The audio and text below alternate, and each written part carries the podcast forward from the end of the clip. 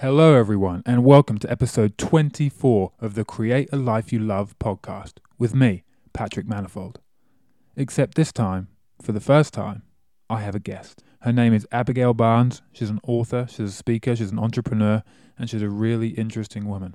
So take a listen to this episode. It's about an hour long, so maybe go for a run, put it on when you're in the car, something like that. And listen carefully because there's some golden nuggets of information that, if you apply to your life, could genuinely help you create a life you love. One day I'll be where I ago said I'd be. Shoulders of giants where I stand so I can see. The future is mine in my mind, nothing can stop me. I'll chase my dreams and fulfill my true destiny.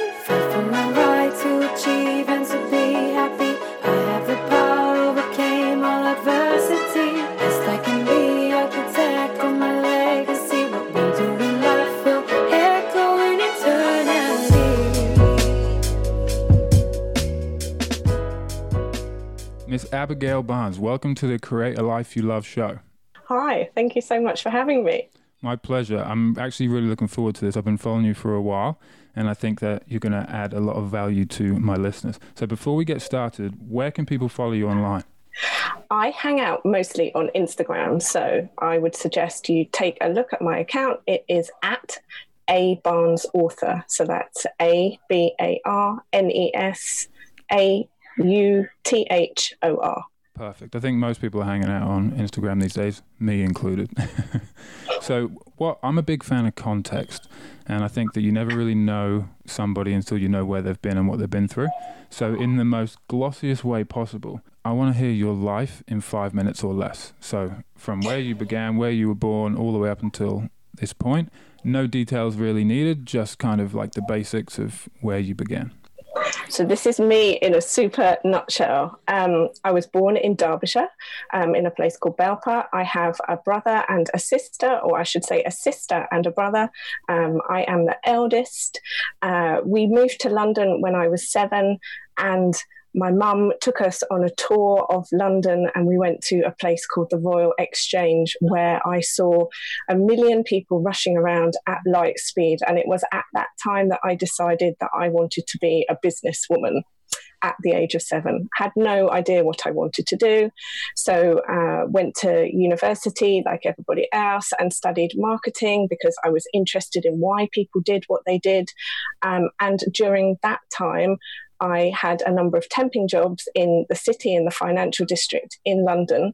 And so every holiday, when people, uh, my peers, were going traveling around the world backpacking, I was working in an office in the city because I worked out um, the return on time for investment and I could make £10 an hour for that time. So that's what I did. So when I left university on the Friday, I actually had a job in the city on the Monday.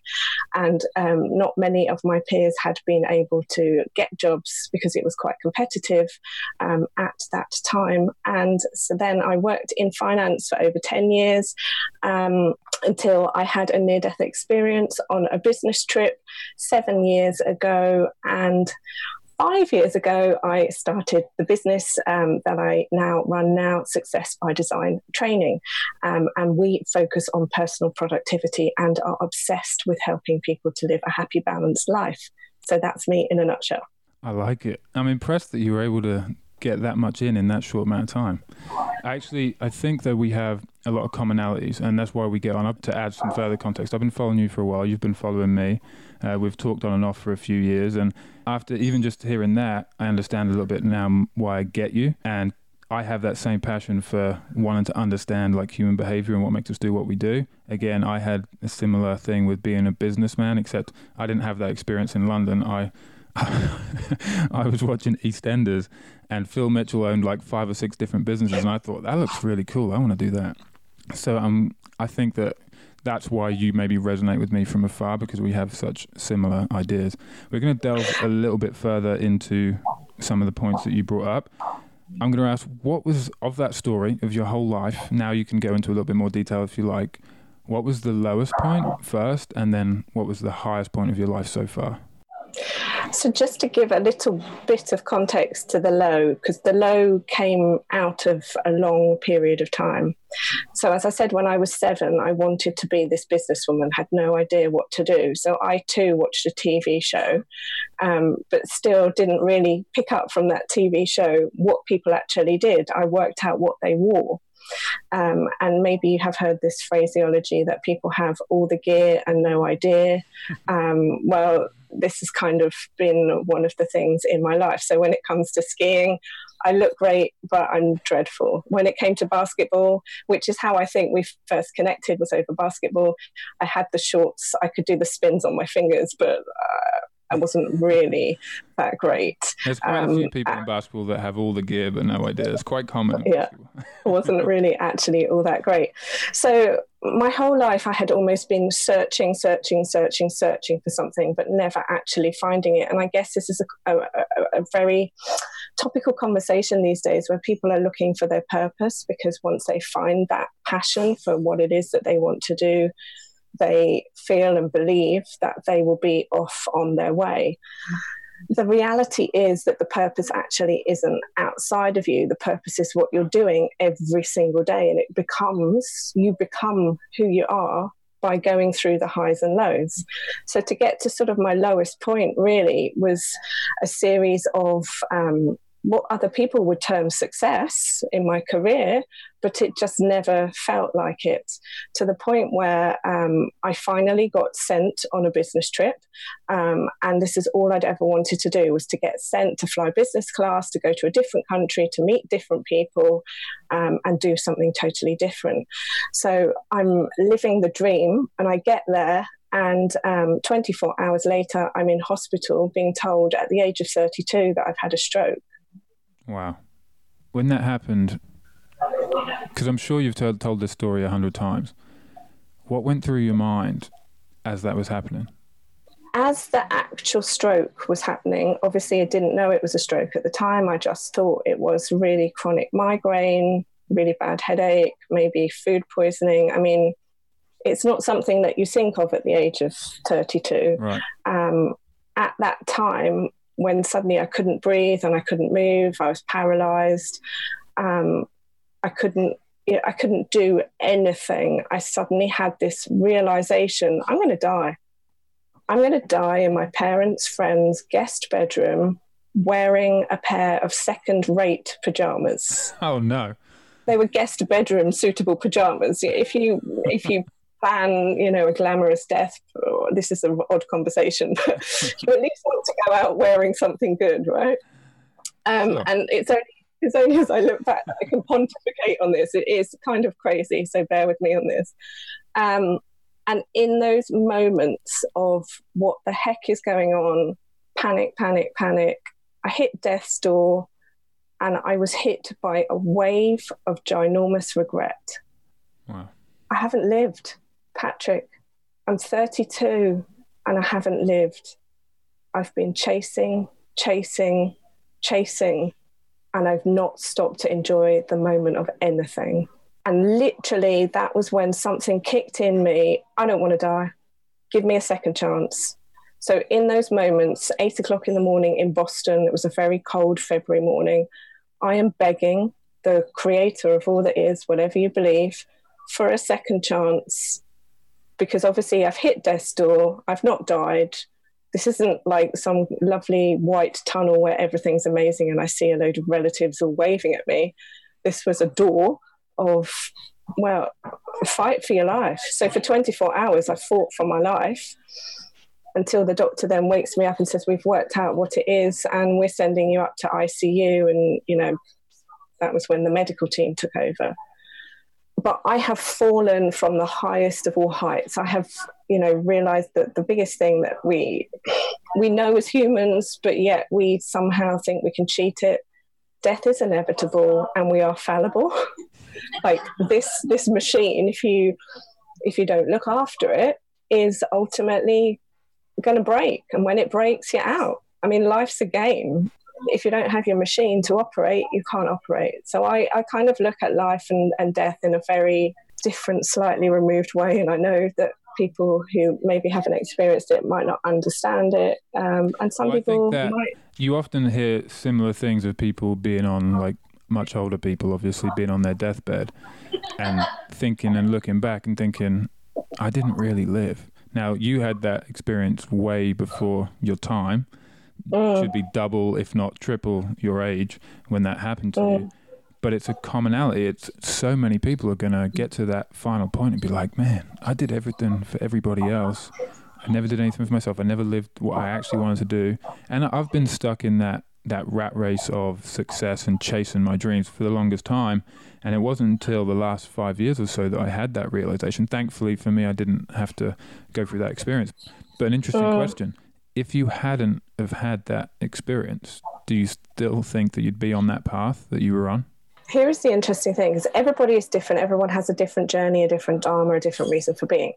I had had wake up calls, minor wake up calls, insofar as I'd been made redundant a couple of times. Like life had changed, and I'd hit crossroads where I could have done something different.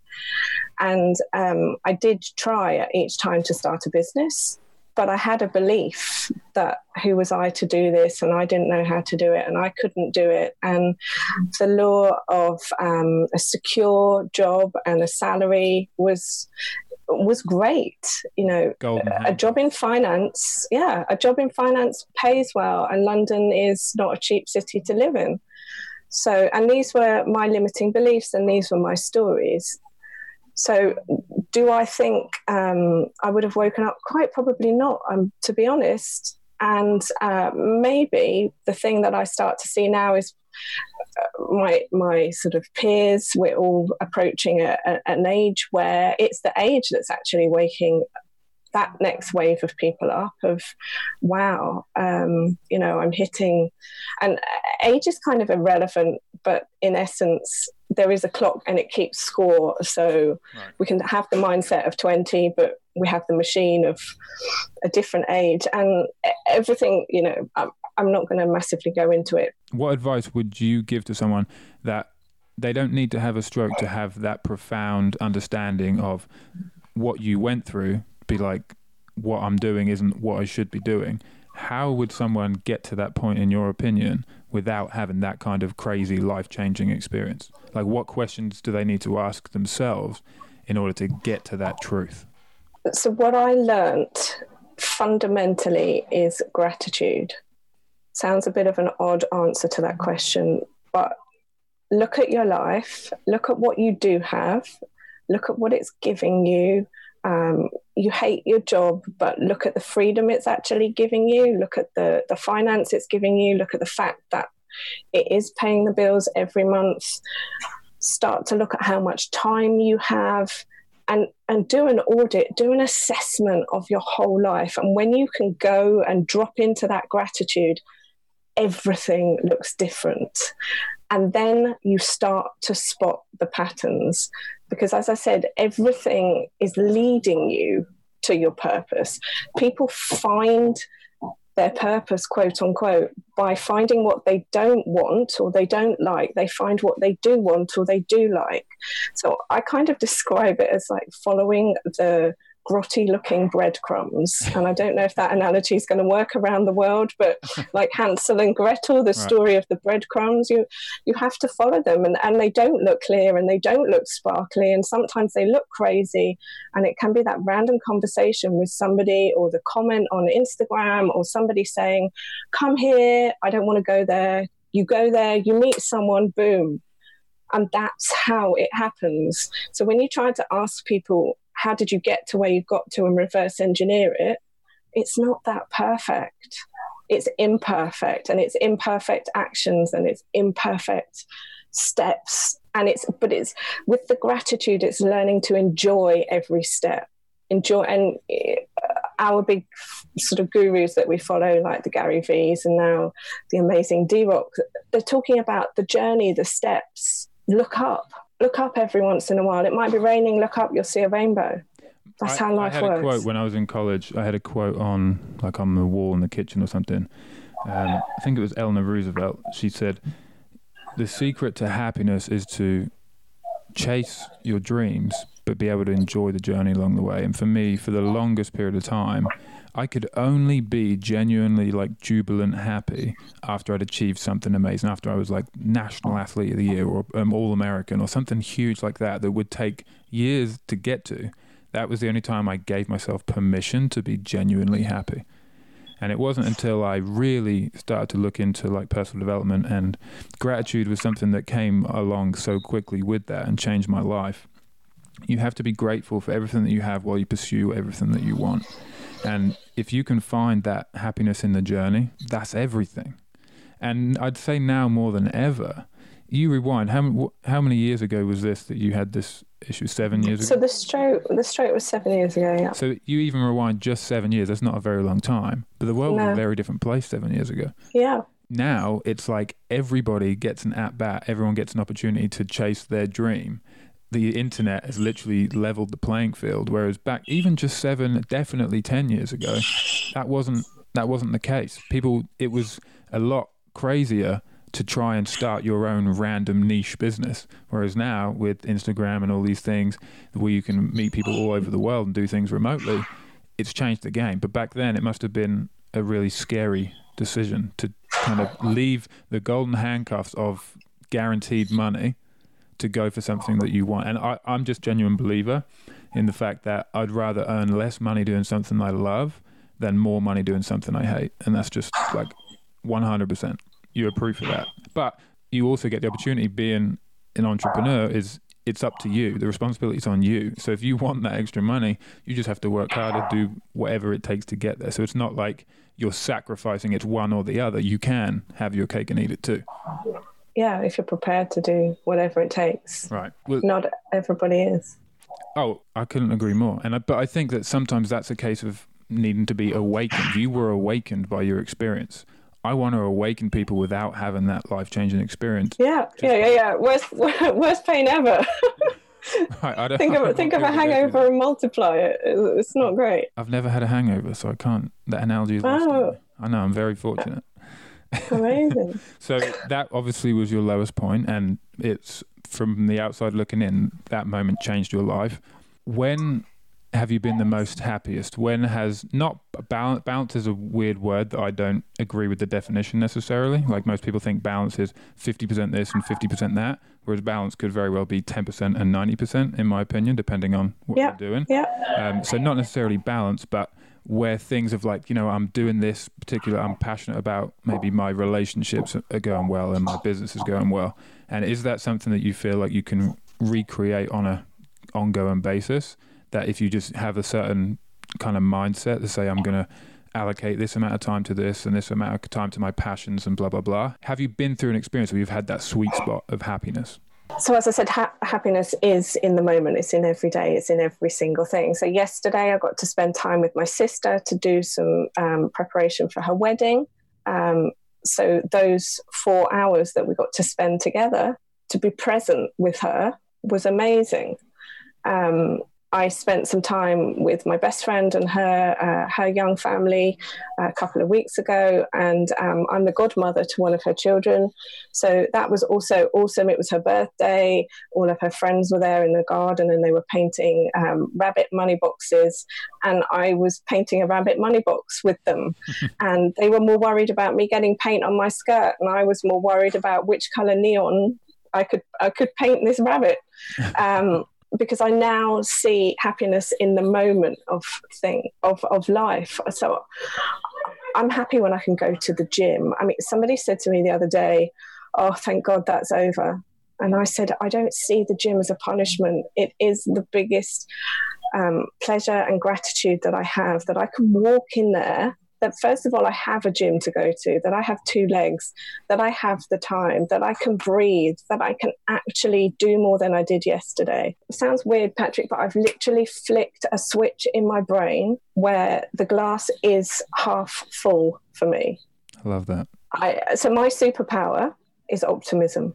I won't argue with you to be an optimist because your belief is entirely yours, your life is entirely yours. But my superpower is the ability to be optimistic, even when the world is raging, raging around. You know, it's raining today. Fantastic. I think that might be the the main takeaway. I, mean, I don't know what else you're going to say, but that might be the main takeaway from this podcast. Is that ability to use perspective every day within your decisions. I, I heard someone once say, if you just change your vocabulary from I have to to I get to. So when you wake up, you don't have to go to the gym. I get to go to the gym. Like it's an opportunity that I should be grateful for. That Yeah. one change in your framework, in your mental framework, can change your life forever. You don't have It- to do anything. No, and you don't. And that's the thing. Nobody is holding a gun to your head. Right. Nobody is forcing you to do anything. I've got water here. I didn't have to walk four hours for it, and it's not even drinkable. How hard is your life really? Right. Perspective. You've got a roof over your head, aircon, you know, We're living the dream right now, all of us. and so that's every single time I find because your mind can be trained. Your mind is a distracting monkey. I I bring it back, bring it back, bring it back. I'm like, oh, I, I have almost started to observe my mind like it's trying to drag me off on a conversation down negativity alley. And I'm like, we don't live there anymore. We live on New Street. Do you do much meditation?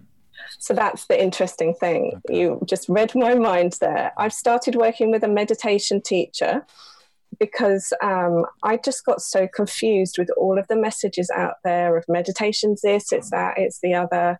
Um, and I, I had a belief of what it was, and I didn't think that I wasn't doing it. I just didn't know what was the best way to do it, if that makes sense. So I've been on a journey to discover what it is in order to then create my own practice. This is how I operate. I research the heck out of everything and then I follow my own intuition to create my own way. So some days I'll um, do a guided meditation, some days I'll do a visualization, some days I'll try a breathing meditation. I'll use all different influences, and the only thing that matters is how I feel. I like that. And if I'm doing it and I'm not resonating with the voice, or it just doesn't feel right, or I'm really too distracted, I'll go away and come back. But what meditation's taught me and what my meditation teacher's been able to tell, teach me is an amazing analogy where you imagine that the thoughts in your mind are like sushi on the sushi train going around. now, you let the sushi go by. You don't sit, if you, hopefully people like sushi, but if you don't like sushi, imagine something else is on there. You don't sit there and go, I don't like that one, I'm going to take it off. You let it go by. You only take the sushi off that you like. So the thoughts are like the sushi, so they go by. You let them carry on. You don't. Oh, let let's get misery off there and have a little little look back at the past and let's feel bad about ourselves and you know let's you know think about what I shoulda, woulda, coulda. They don't give degrees in hindsight because if they did, everybody would be first class honors, award winning. When people start saying they should have done this, they should have done that, I call it shutting the gate after the horse has bolted. That's not my analogy, it's been around for years. But the horse has gone. You don't win prizes for being smart, for telling people what they should have done. Focus on your own path where you're going, keep in your lane, and let the sushi go by. I like that analogy. When I was when I was learning a little bit about meditation, I had the vision of you sitting on a summer's day with loads of clouds in the sky, and all of those thoughts that pop up. I wonder what I'm going to have for dinner, and then I wonder what that person thinks of me. All these like millions of random, ridiculous thoughts that we have, they're just clouds, and they just pass Mm. by. Mm. And I think that kind of something that you touched upon. We judge others on what they do, but we judge Mm. ourselves on what we think. And I think that we think that the, the thoughts that we have are our own. They're not. I feel like Mm. they're like a synapse firing in our brain that mm, we have some kind of emotional reaction to something that we see or an experience that we had. But not all of our thoughts are our own. We can choose, like Mm. kind of like you said with the sushi, you can choose all those thoughts. Everybody in this world has had like, I want to kill that person as a thought, but they don't actually want to do that. That's just a phraseology that they've picked up from somewhere, right? So that's like the sushi analogy, or maybe I'll use the hamburger analogy because I'm not a sushi fan. I would only eat the hamburgers that I want, only have the thought, choose the thoughts that I like and that empower me and use them. The others, I, I, I've got to a point where I understand not every single thought I have belongs to me or that I have to do anything about. So I really like, I really like that analogy. So what, like, what, what do you like in your hamburger? Do you like um, red sauce or brown sauce? Do you like mayonnaise? I don't know if you have mayonnaise in Canada. we do. Maybe we have. Hellmann's mayonnaise actually. Oh, do you? Yeah. Amazing. I buy it by the like massive jug load because that's just how it's served. But so, do you like red sauce or brown sauce more? Brown or barbecue. So then, yeah, so then you would put brown or barbecue sauce in. But some people would talk for hours about how they don't like red. Focus on what you want, Right. not on what you don't want. Right. Law of attraction is super simple. And I ha- I've been using this analogy recently. I don't know if you ever saw that meme on the internet of Michael Phelps who was swimming and he's in the middle of a race and there's somebody who's beating him and the, ro- the race isn't over yet. And Michael Phelps is like in his pose, like super focused on the finish line. And the guy that's ahead of him is looking over his shoulder at Michael Phelps. I'm Michael Phelps. I'm not the other guy. I'm not looking to see is anybody chasing me? Is anyone catching up? If you can focus on what you want to do and not worry about anybody else, you're so much further along than most people. And I think that meditation is a way for you to to get to that point. And honestly, it's something I want to do more. And I used to use the excuse I don't have time, but I don't accept that excuse from anybody else, so I can't accept it from myself. I've just not made it a prior enough of a priority to put it Yeah. in my life. And Exactly. I we have to- time for everything. Exactly. People would look at your life and say that you're too busy to go to the gym, and and you most people would justify that I'm too busy to work out. It's not that important. But someone like you, who's had the experience you had, who needs to look after your body, you've had a profound experience that teaches you. You know what? Make time. It's a priority.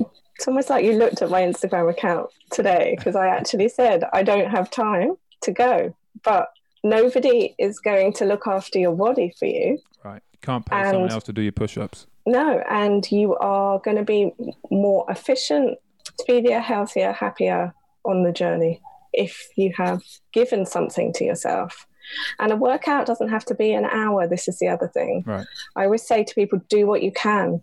Five minutes. I've got some clients that don't have time. So I'm like, right, we're going to start you on five minutes. What? I tell you, you do 10 push ups and 10 sit ups, and that takes you five minutes. You'll notice the difference. You'll want to do more. Right. You'll want to add squats in. You'll want to add dips in. And before you realize it, you're doing a HIIT session. I say that the hardest thing is to get started, and because we Yeah. we tell ourselves this story about, oh man, I've got to pack my bag, I've got to fill my water, I've got to get my protein, I've got to get changed, I've got to make it to the gym. Like if you build this massive big story about how much it takes, if you just say, you know what, I'm going to wake up X time, I'm going to do 20 push-ups and 50 sit-ups, and then see what happens. If I want to go back to bed after that, I can. But chances are, once you got that blood rushing, once you got those endorphins going, you're going to want to do more. So just like what you said, just start, just do something, because then it gives you the opportunity. Now, you're an author. I want to talk a little bit about that.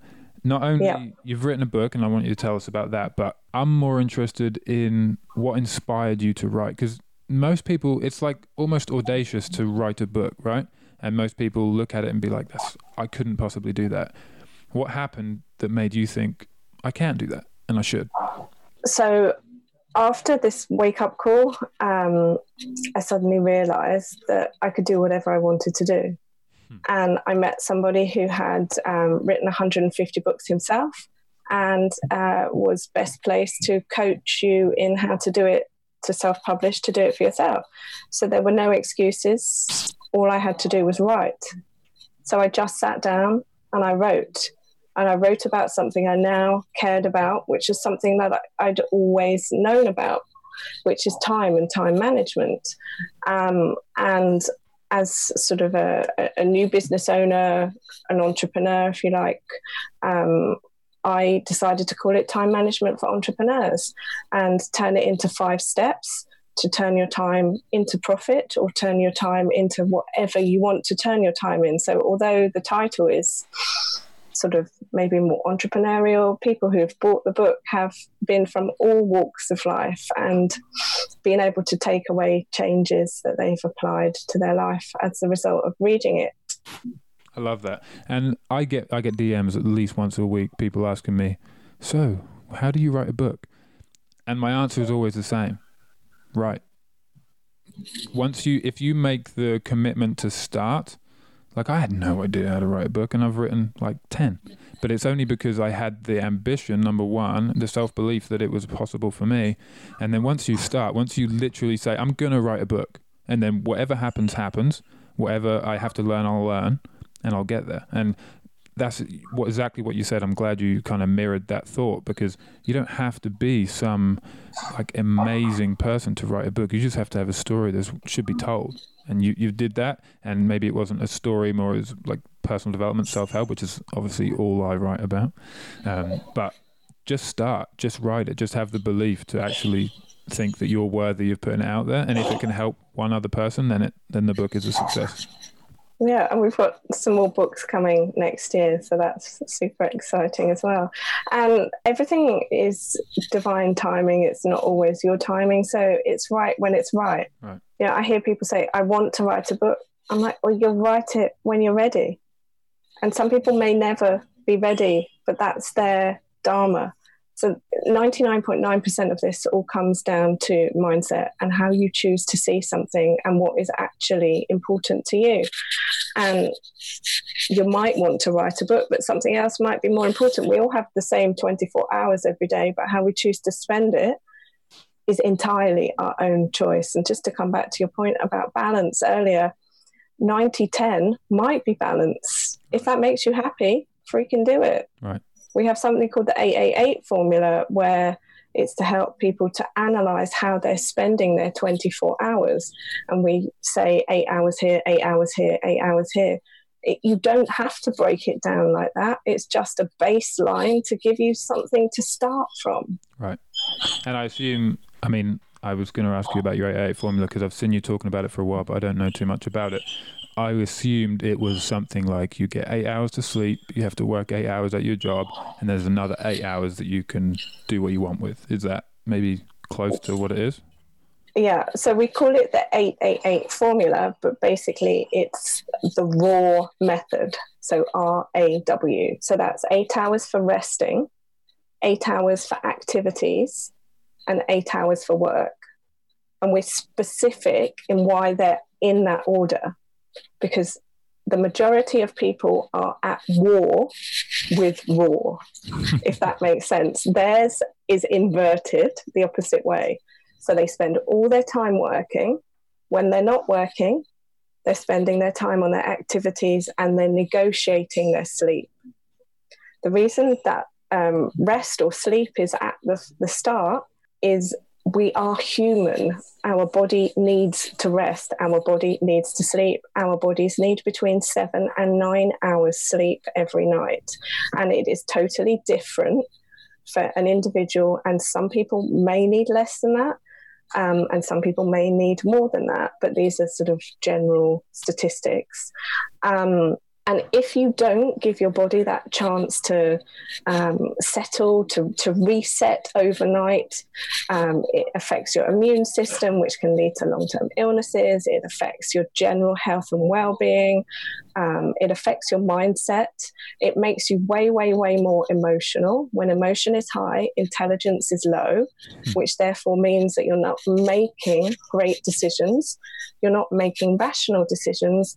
And they, they say sort of the statistics around people who are sleep deprived and road traffic accidents is absolutely insane. And obviously, at different times in people's lives, it's not always going to be possible to get that sleep. I mean, you're a new father, so you're going to understand right. what it's like when you don't get the optimum sleep that you need. So, we try to sort of teach people that this is the ideal for this, this, and this reason. However, our lives go through, you know, a roller coaster. So, right. you have to just do what you can do make the best of what you've got while you've got it. And if you're in a partnership then try to make that partnership work for the pair of you. So like you get your sleep i'll get my sleep let's look after the baby like whatever you have to do. And it doesn't need to be instagram perfect it just needs to be hustled to get through it. Like everything is a hustle. So you talk you talk a lot about time, and obviously talk a lot about success. Most people, I mean, I guess it's a common thing for successful people, driven people, to have like daily rituals, and sometimes that's something they do first thing in the morning, and sometimes it's something like I have to meditate. Do you have any non-negotiables, things that you want to do or try to do every single day of your life that would could be considered a ritual? I have certain things that I do pretty much every day, and if I don't do them, I do notice them. So the meditating, um, the gratitude, I will at least say 10 things I'm grateful for at some point in the day because that's my reset for when I notice my mind is wandering. I, I straight away take my mind off down an alleyway of what can we be grateful for. Hmm. We might be worried about this, we might be scared of that, but what can we be grateful for? So, gratitude is a daily thing. Um, and water with half a lemon sounds a bit random, but it it really is. That's like my fuel that goes in that makes me feel um, better at the start of the morning every day. I have this water and half a lemon. Um, and I am quite sort of fanatical about making sure that I get the right amount of sleep because I notice that I just don't feel yourself. Yeah. Yeah. I totally get it. Uh, if I don't get my my eight hours a day or eight hours a night, I don't feel like myself either. So uh, I think a lot of people, when they see someone like Gary Vee, who's just hustling like 16 hours a day, they almost think he's promoting like you to not get enough sleep and sleep when you're dead type of mentality. But you're going to be dead a lot sooner if you don't get enough you'll be, sleep. You'll be dead way sooner. And here's the interesting thing: is he now actually saying "don't no. sleep," or is no, he, he, actually he saying? Never, he was never saying that. It was just yeah. the impression that people got yeah. how hard he was working. But he said all along, like, I, I get enough sleep. I make sure it's a priority because yeah. he's not himself if he doesn't, right? His sleep numbers, his own sleep number. So right. yeah, and that's the amazing thing is everybody's different and you can't judge yourself on somebody else's. So like no. people can act as like a blueprint, they're not steadfast. Like it's not the only way. So if there's a guy that sleeps four hours a night for 20 years, that's on him. Like if I did that, I'd be a zombie. So you can't compare yourself to other people. You can only use them as kind of like inspiration. And so here's the he's a speaker. We're both speakers. How did that journey begin to for you? Because I know that's something you're passionate about, and I've seen you've been doing a lot more of that recently. Tell us a little bit about your speaking career.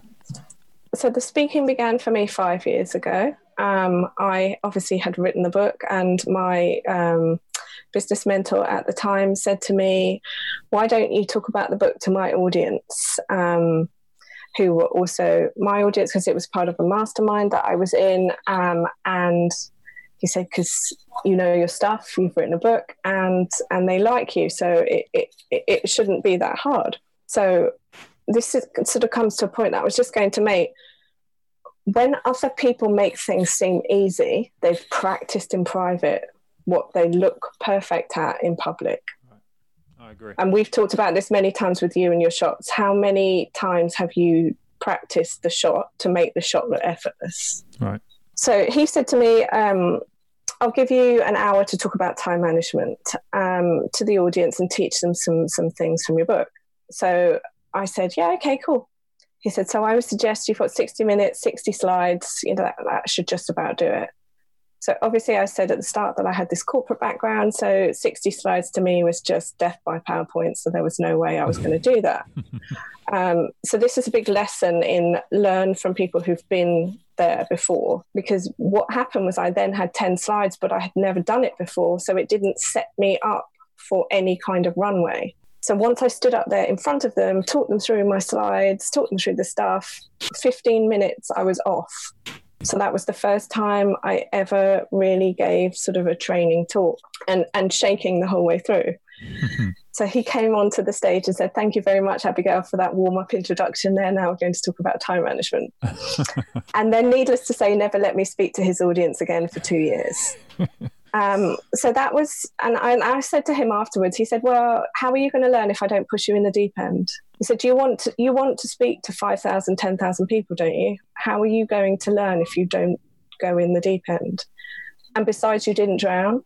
And I said, "Well, that, don't you think that was very irresponsible?" He said, "I'm not your parent. I'm your mentor.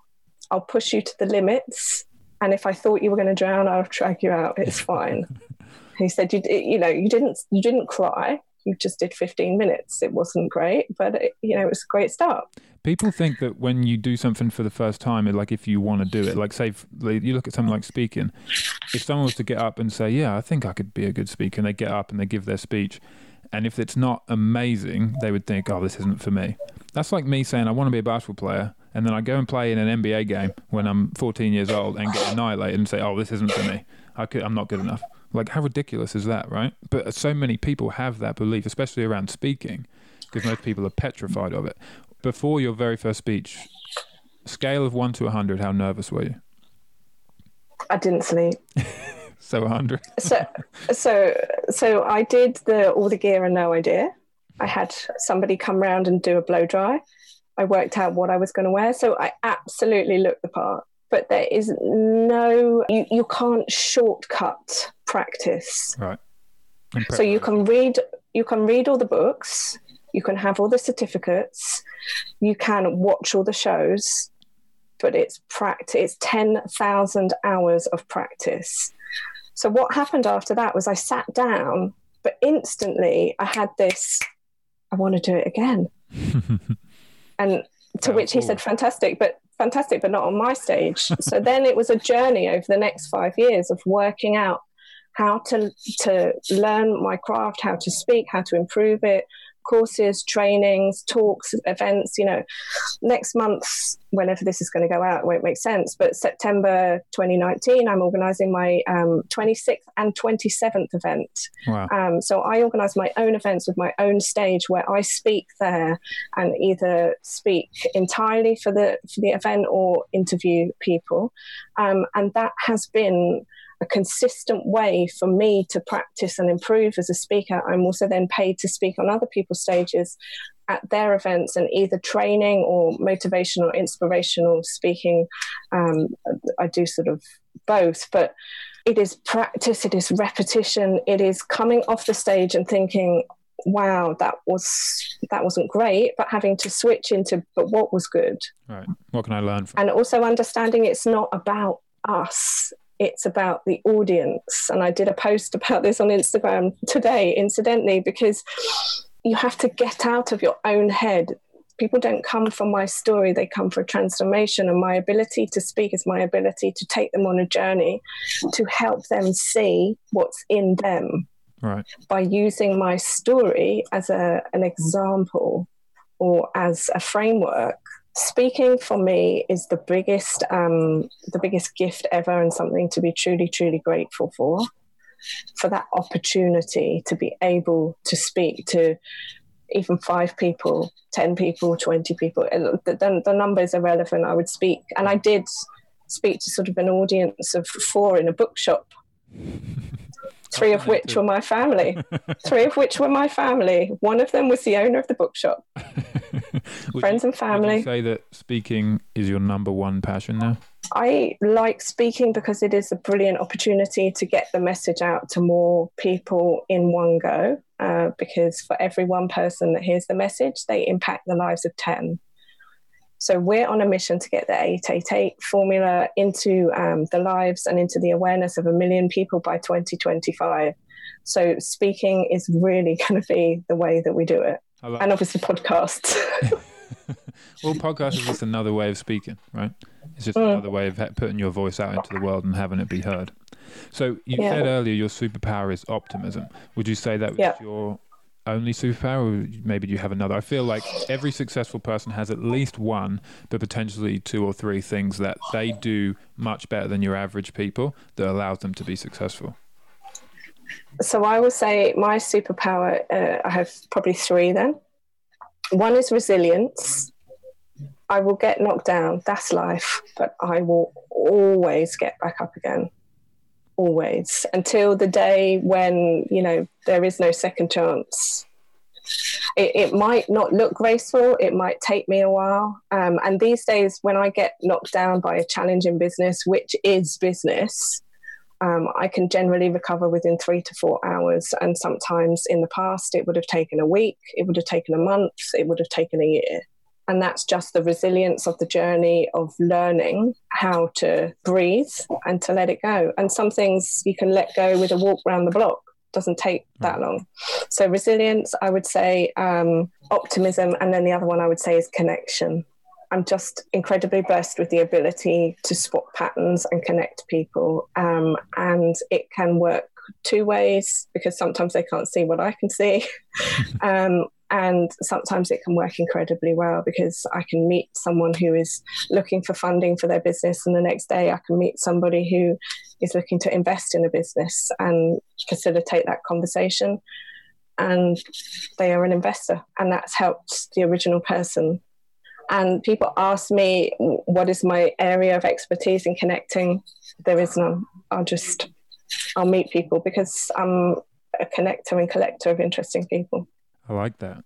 So you said that you had a you had a mentor. I've never had a mentor, or at least not one that knew I existed. Did they give you any good advice, or maybe it's from somebody else? But what's the best advice that you've ever been given? So I've had a number of mentors and do have a number of mentors, um, and they're not always paid. These mentors, I think this is something to be aware of. That a mentor can literally be somebody that you look up to, somebody that you watch on YouTube every day. You can see them as a mentor, and this is a way where people say, "Oh, I don't have the budget, or I don't know how to do it." You know, you might use Gary Vee as a mentor, for example. Um, but one of my mentors said this phrase to me, and this was honestly like opening another door because I was sort of raised very black and white. Um, and he said, Abigail, it is easier to seek forgiveness than it is to seek permission. Because I would forever say, Can I do this? Can I do that? Is it okay? Is it not okay? And he said, Just do it. Apologize if they tell you off. and since having that piece of um, insight, Patrick, uh, the number of things where I'm like, oh, wow, no one said anything. I just have to qualify that.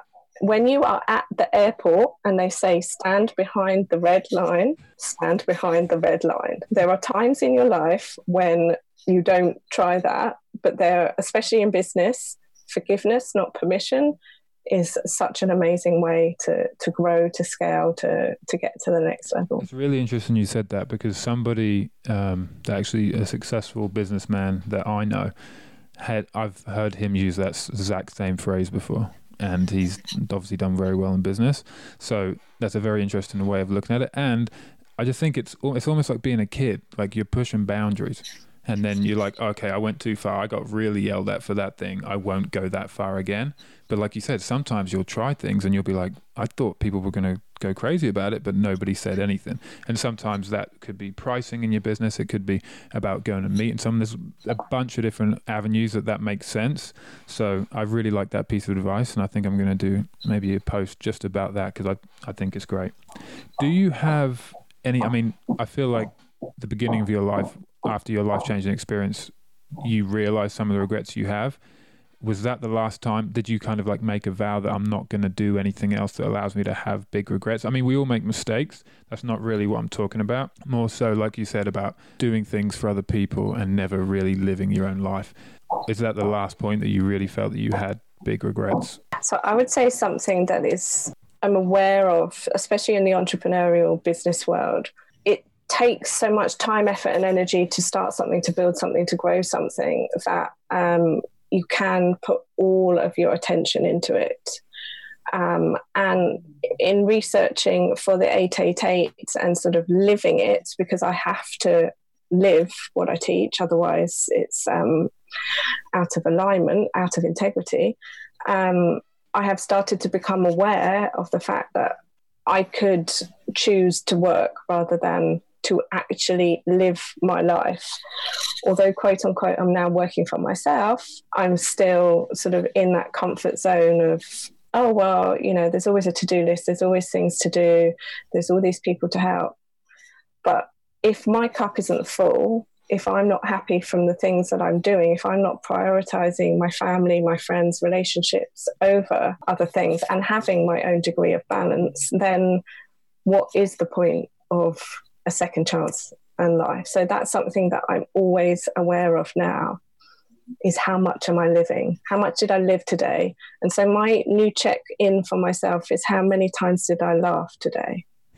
Because hmm. we can get very serious about the numbers, the autoresponders, the lists, the marketing, the views, the likes, the whatever, whatever that is involved in business, and forget we're here to live. We're here to laugh. Right. We're here to love and we're here to enjoy. I, I kind of feel your pain in that regard because my life, always in my life, but now as well, I've always struggled with that. Not, I don't want to say balance, but I've always struggled between the pull of wanting to just enjoy the crap out of life, like genuinely just live it for the moment, and this ridiculous ambition I have to be the absolute best I can be. And that takes uh, a, a lot of work, like every day, like to, to match my vision of who I am and who I want to be. It's like 24 7 work all day, every day to get to that point how do I balance that with, or how do I counteract that with just being in the moment? That's probably one of my biggest challenges at the moment. So I feel like we're on the same same page there. So I want to every time I do a podcast, I'm to ask my people a bunch of questions, and I want to give them the opportunity to ask me one. So you can ask me anything that you like. It can be about my speaking, it can be about basketball, it can be about life, it can be about anything you want. Is there anything that you would like to ask me? So I know that you're a new father. I am interested in um, what is going to be the biggest piece of advice that you're going to give or impart into little Sophia? Wow, that's tough because I have the longest list in the world of things to teach Sophia. One thing. Um, One thing. Well, I think that, I mean, there's a bunch, but honestly, there's one thing, and maybe what she's teaching me, I'm going to throw back to her, is to, and you touched upon this a little bit earlier, to live in the moment.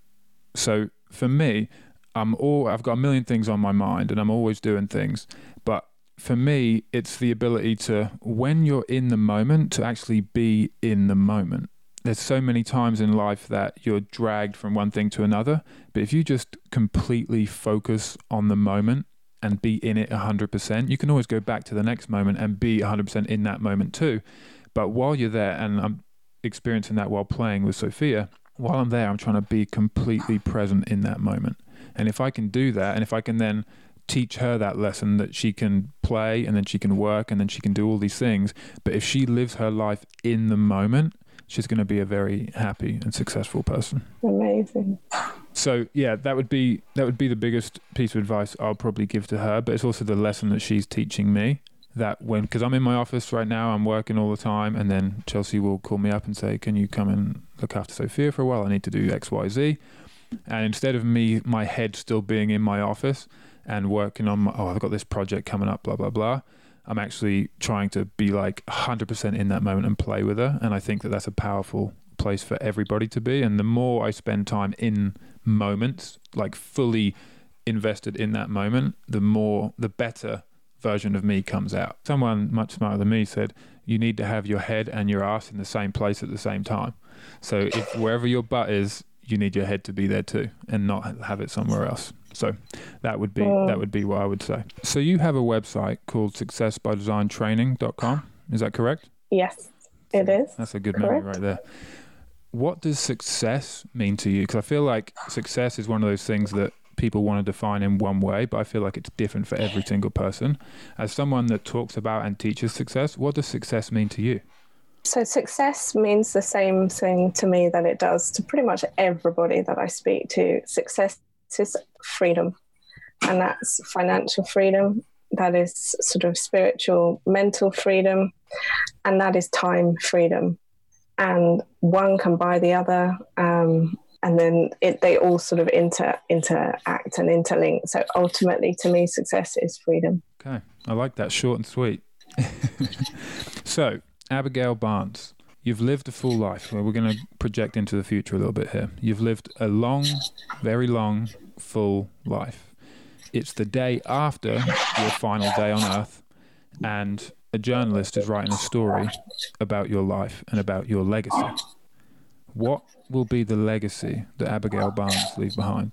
So the legacy will be that um, she lived the life she taught, which is when you get to the end of your life. I'm taking um, one of my great mentors' quotes to the next um, the next stage for me in my own sort of life is I will say to myself, did I live? Did I love? And did I enjoy? Because if I enjoyed, you can be certain that other people have enjoyed, and you can be certain that I am teaching and have taught other people how to enjoy. Because life is about joy. We're not born to work, we're born to live. We're born to live, we're born to be joyful, and everything else is just a consequence. Cash funds dreams, but you can't do it if you're not enjoying it. You can, but it's not a life. I think Tony Robbins and this quote stuck with me after I heard it just one time. He said, "Success without fulfillment is the ultimate failure." And I think that you what you started the podcast with today, you said I was according to everybody else, I was very successful. But if you can do all those things and not feel genuine joy within yourself, you're not successful no matter how no matter how rich you are, no matter how healthy you are, no matter how whatever you are. If you like I realize in basketball from the outside looking in, people seeing me doing what I truly love to do, they don't necessarily see all the negatives that come with it. And if you're not completely happy with what you're doing, well, not completely happy, but if you're not happy more than you're unhappy, then it's time to make a change. And you're a you're an example of that. You're an example that you can turn around and go from living one life and live a completely different life. And you're also an example that you can do it in a way that helps others. A lot of people will change for selfish reasons and only want to help themselves. But I admire the fact that you said, you know what, not only am I going to learn, similar to my journey, not only am I going to learn how to make myself happy and successful and to feel good, but I'm also going to share what I learn with others so that other people can feel that same joy. I think that's an incredible thing. We have to practice what we preach. Bottom line, everything in life is energy. Energy doesn't lie you know when you're around people that make you feel good and you know when you're around people that don't make you feel good. It is literally to do with the energy. We are so perceptive as humans right. that we can tell when people are out of alignment by how we feel around them. And you may be able to articulate it or you may just say i just don't like that person or i don't feel good when i'm around them and that's sort of step one. And there's a multiple of steps and no one step is better than the other but awareness is the key to change. Um, and energy doesn't lie. I love that. So this is the create a life you love podcast. In your opinion how important is it for every single person on earth to create a life that they love? If you don't love your life generally because you don't love yourself but if if you can't find any love in any of it, there is no point. There is no point in life without love. So creating creating a life you love literally is learning how to fall in love with yourself and say, you know what, you're okay. without a but, without a but your bank account says this, your job says this, your job title says that. You're okay. And then you build from it then everything else is a freaking bonus. I think that honestly, so, and the reason I chose that title for this podcast is because I genuinely believe that if everybody did that, if everybody filled their own cup first, we'd have we'd uh, we'd all be overflowing and be able to help other people fill their cups too. But when we're miserable, when we're unhappy, whether it be our relationships with work, with whatever, we're not bringing our best version of ourselves to, out into the world. So it seems on the surface almost a little bit selfish to be into personal development saying, how can I become the best I can be? Well, the reason that is because it's not selfish. It's unselfish to become amazing because the better you are, the more you have to offer the world around you. So, thank you for echoing what I genuinely believe. And thank you for being a guest on the show. I really enjoyed talking to you. I felt like there's a bunch of things that people are going to be able to take from this podcast insights directly from you, but they're going to be able to put that into their own lives. And I'm hoping be happier and be more successful in their life in their own lane, as you described today. So, thank you, and I want to I want to say that I admire you. I've been watching you for a couple of years. Last time we spoke, I was in Italy, and we had a little our first ever like meeting, like a Skype conversation similar to this, and I left that feeling that that I resonated with you. I felt like you're a good person. I've kept close, not close, close, but close enough tabs on you to see that you've made drastic improvements just in the past year, how seriously you're taking what you do. And I want to say that I admire your tenacity, the fact that you're just, I'm going to do whatever it takes. Like, I love that about you. And the fact that you're putting positive things out there into the world for, to help other people. So, on behalf of the universe, thank you for being you. Amazing. Well, thank you so much. Thank My you pleasure. for having me. My absolute pleasure. So, finally, where can people, where can I send people they want to know more about you or what you do? You live in London. Um, so if people want to know in person stuff, there's lots happening in London. But if they're online, if they're anywhere in the world, because I have a pretty diverse audience, where could people go online to find you? So, for sure, I would say Instagram is the best place. Um, I also am semi active on um, Facebook. I am on Twitter, but I'm not super active on Twitter. Hmm. Um, and then my website, uh, you can also find me on LinkedIn because I'm quite active on there on a daily basis as well. But search the internet for Abigail Barnes, and you're not going to go far uh, wrong finding a million things about me. Perfect. Well, thank you again, Abigail, and best of luck with everything you're doing in the future. To everybody listening at home, in the car, wherever you are, thanks for listening to the Create a Life You Love podcast. A la próxima. Until next time, ciao for now.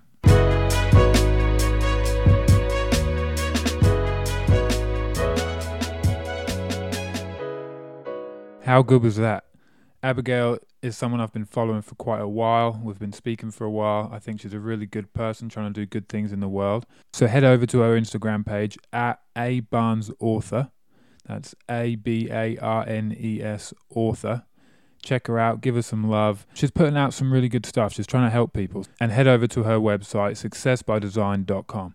I hope you enjoyed the new format. We've got some excellent guests coming up. I've already got a couple booked. If you know someone interesting or successful that you'd like me to have a conversation with, send me a DM and I'll see if I can get them on the show. I'd love to hear your opinion on this episode, so comment on one of my Instagram posts with hashtag Patrick's Podcast and let me know what you thought. A la. Until next time, dream, believe, work hard, achieve, and be kind. Ciao for now miracles said I'd be Shoulders of giants where I stand so I can see. The future is mine in my mind, nothing can stop me. I'll chase my dreams and fulfill.